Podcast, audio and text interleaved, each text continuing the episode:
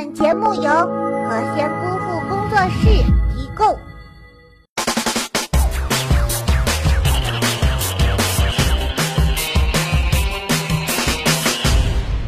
哈喽，小妖精们我是马喵喵，欢迎收看今天的囧闻一箩筐，赶紧来看看今天又有哪些囧事吧。我以前一直盼望着自己能够有一个处女座的室友，这样他就可以帮我处理家务还有洗衣服了。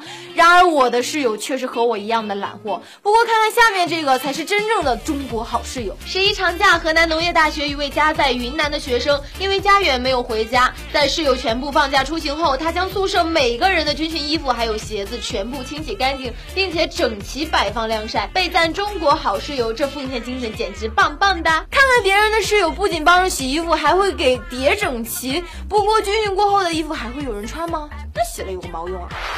恭喜这位获奖的小朋友，赶紧去联系我们的小编要礼物吧。那么本期我们就来说说你遇到过什么样的中国好室友呢？赶紧在微信公众账号“何仙姑父”视频中互动起来吧，幸运的小朋友会得到我送出的大礼包一份。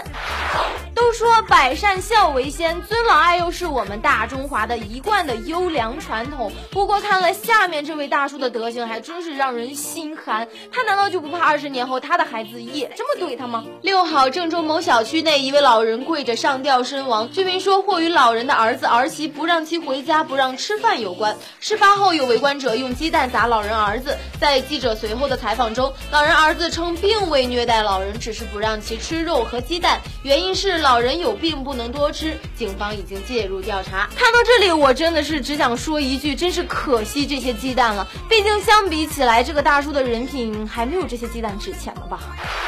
不知道从什么时候开始，游客中兴起了往各大著名的景点扔钱币祈福了。只要是个水坑，都能给当成是许愿池；只要是棵大树，都会被挂满红布条。这不，现在他们丧心病狂到连石头都不放过了。十一长假，青海西宁著名景点塔尔寺内，一座宝殿前的石头上被游客贴满了钱币。一阵风来，钱币随风起舞。为了图个吉利，个别游客还会掷钱祈福。你们真的是有钱没地方花了吗？想乐功德。这还不简单吗？你直接把钱给我呀！霸道总裁自带威武光环，任你是谁都不配与我说话。惩罚你的方式有千千万种，我身边的人都是你惹不起的人。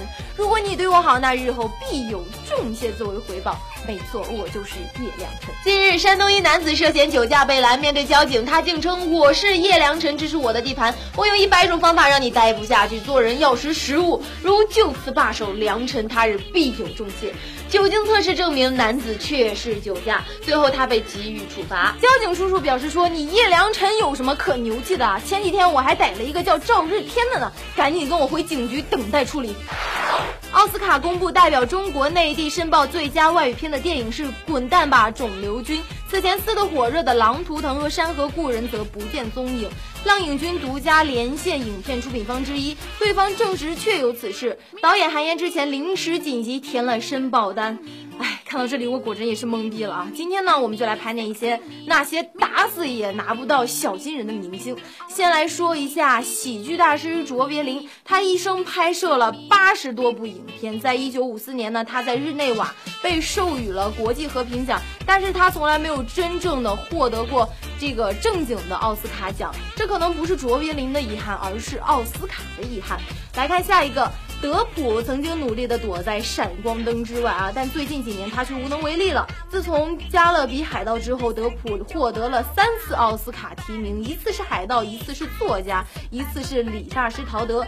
由于约翰尼·德普的诡异风格和票房保证，相信他问鼎奥斯卡奖只是时间的问题。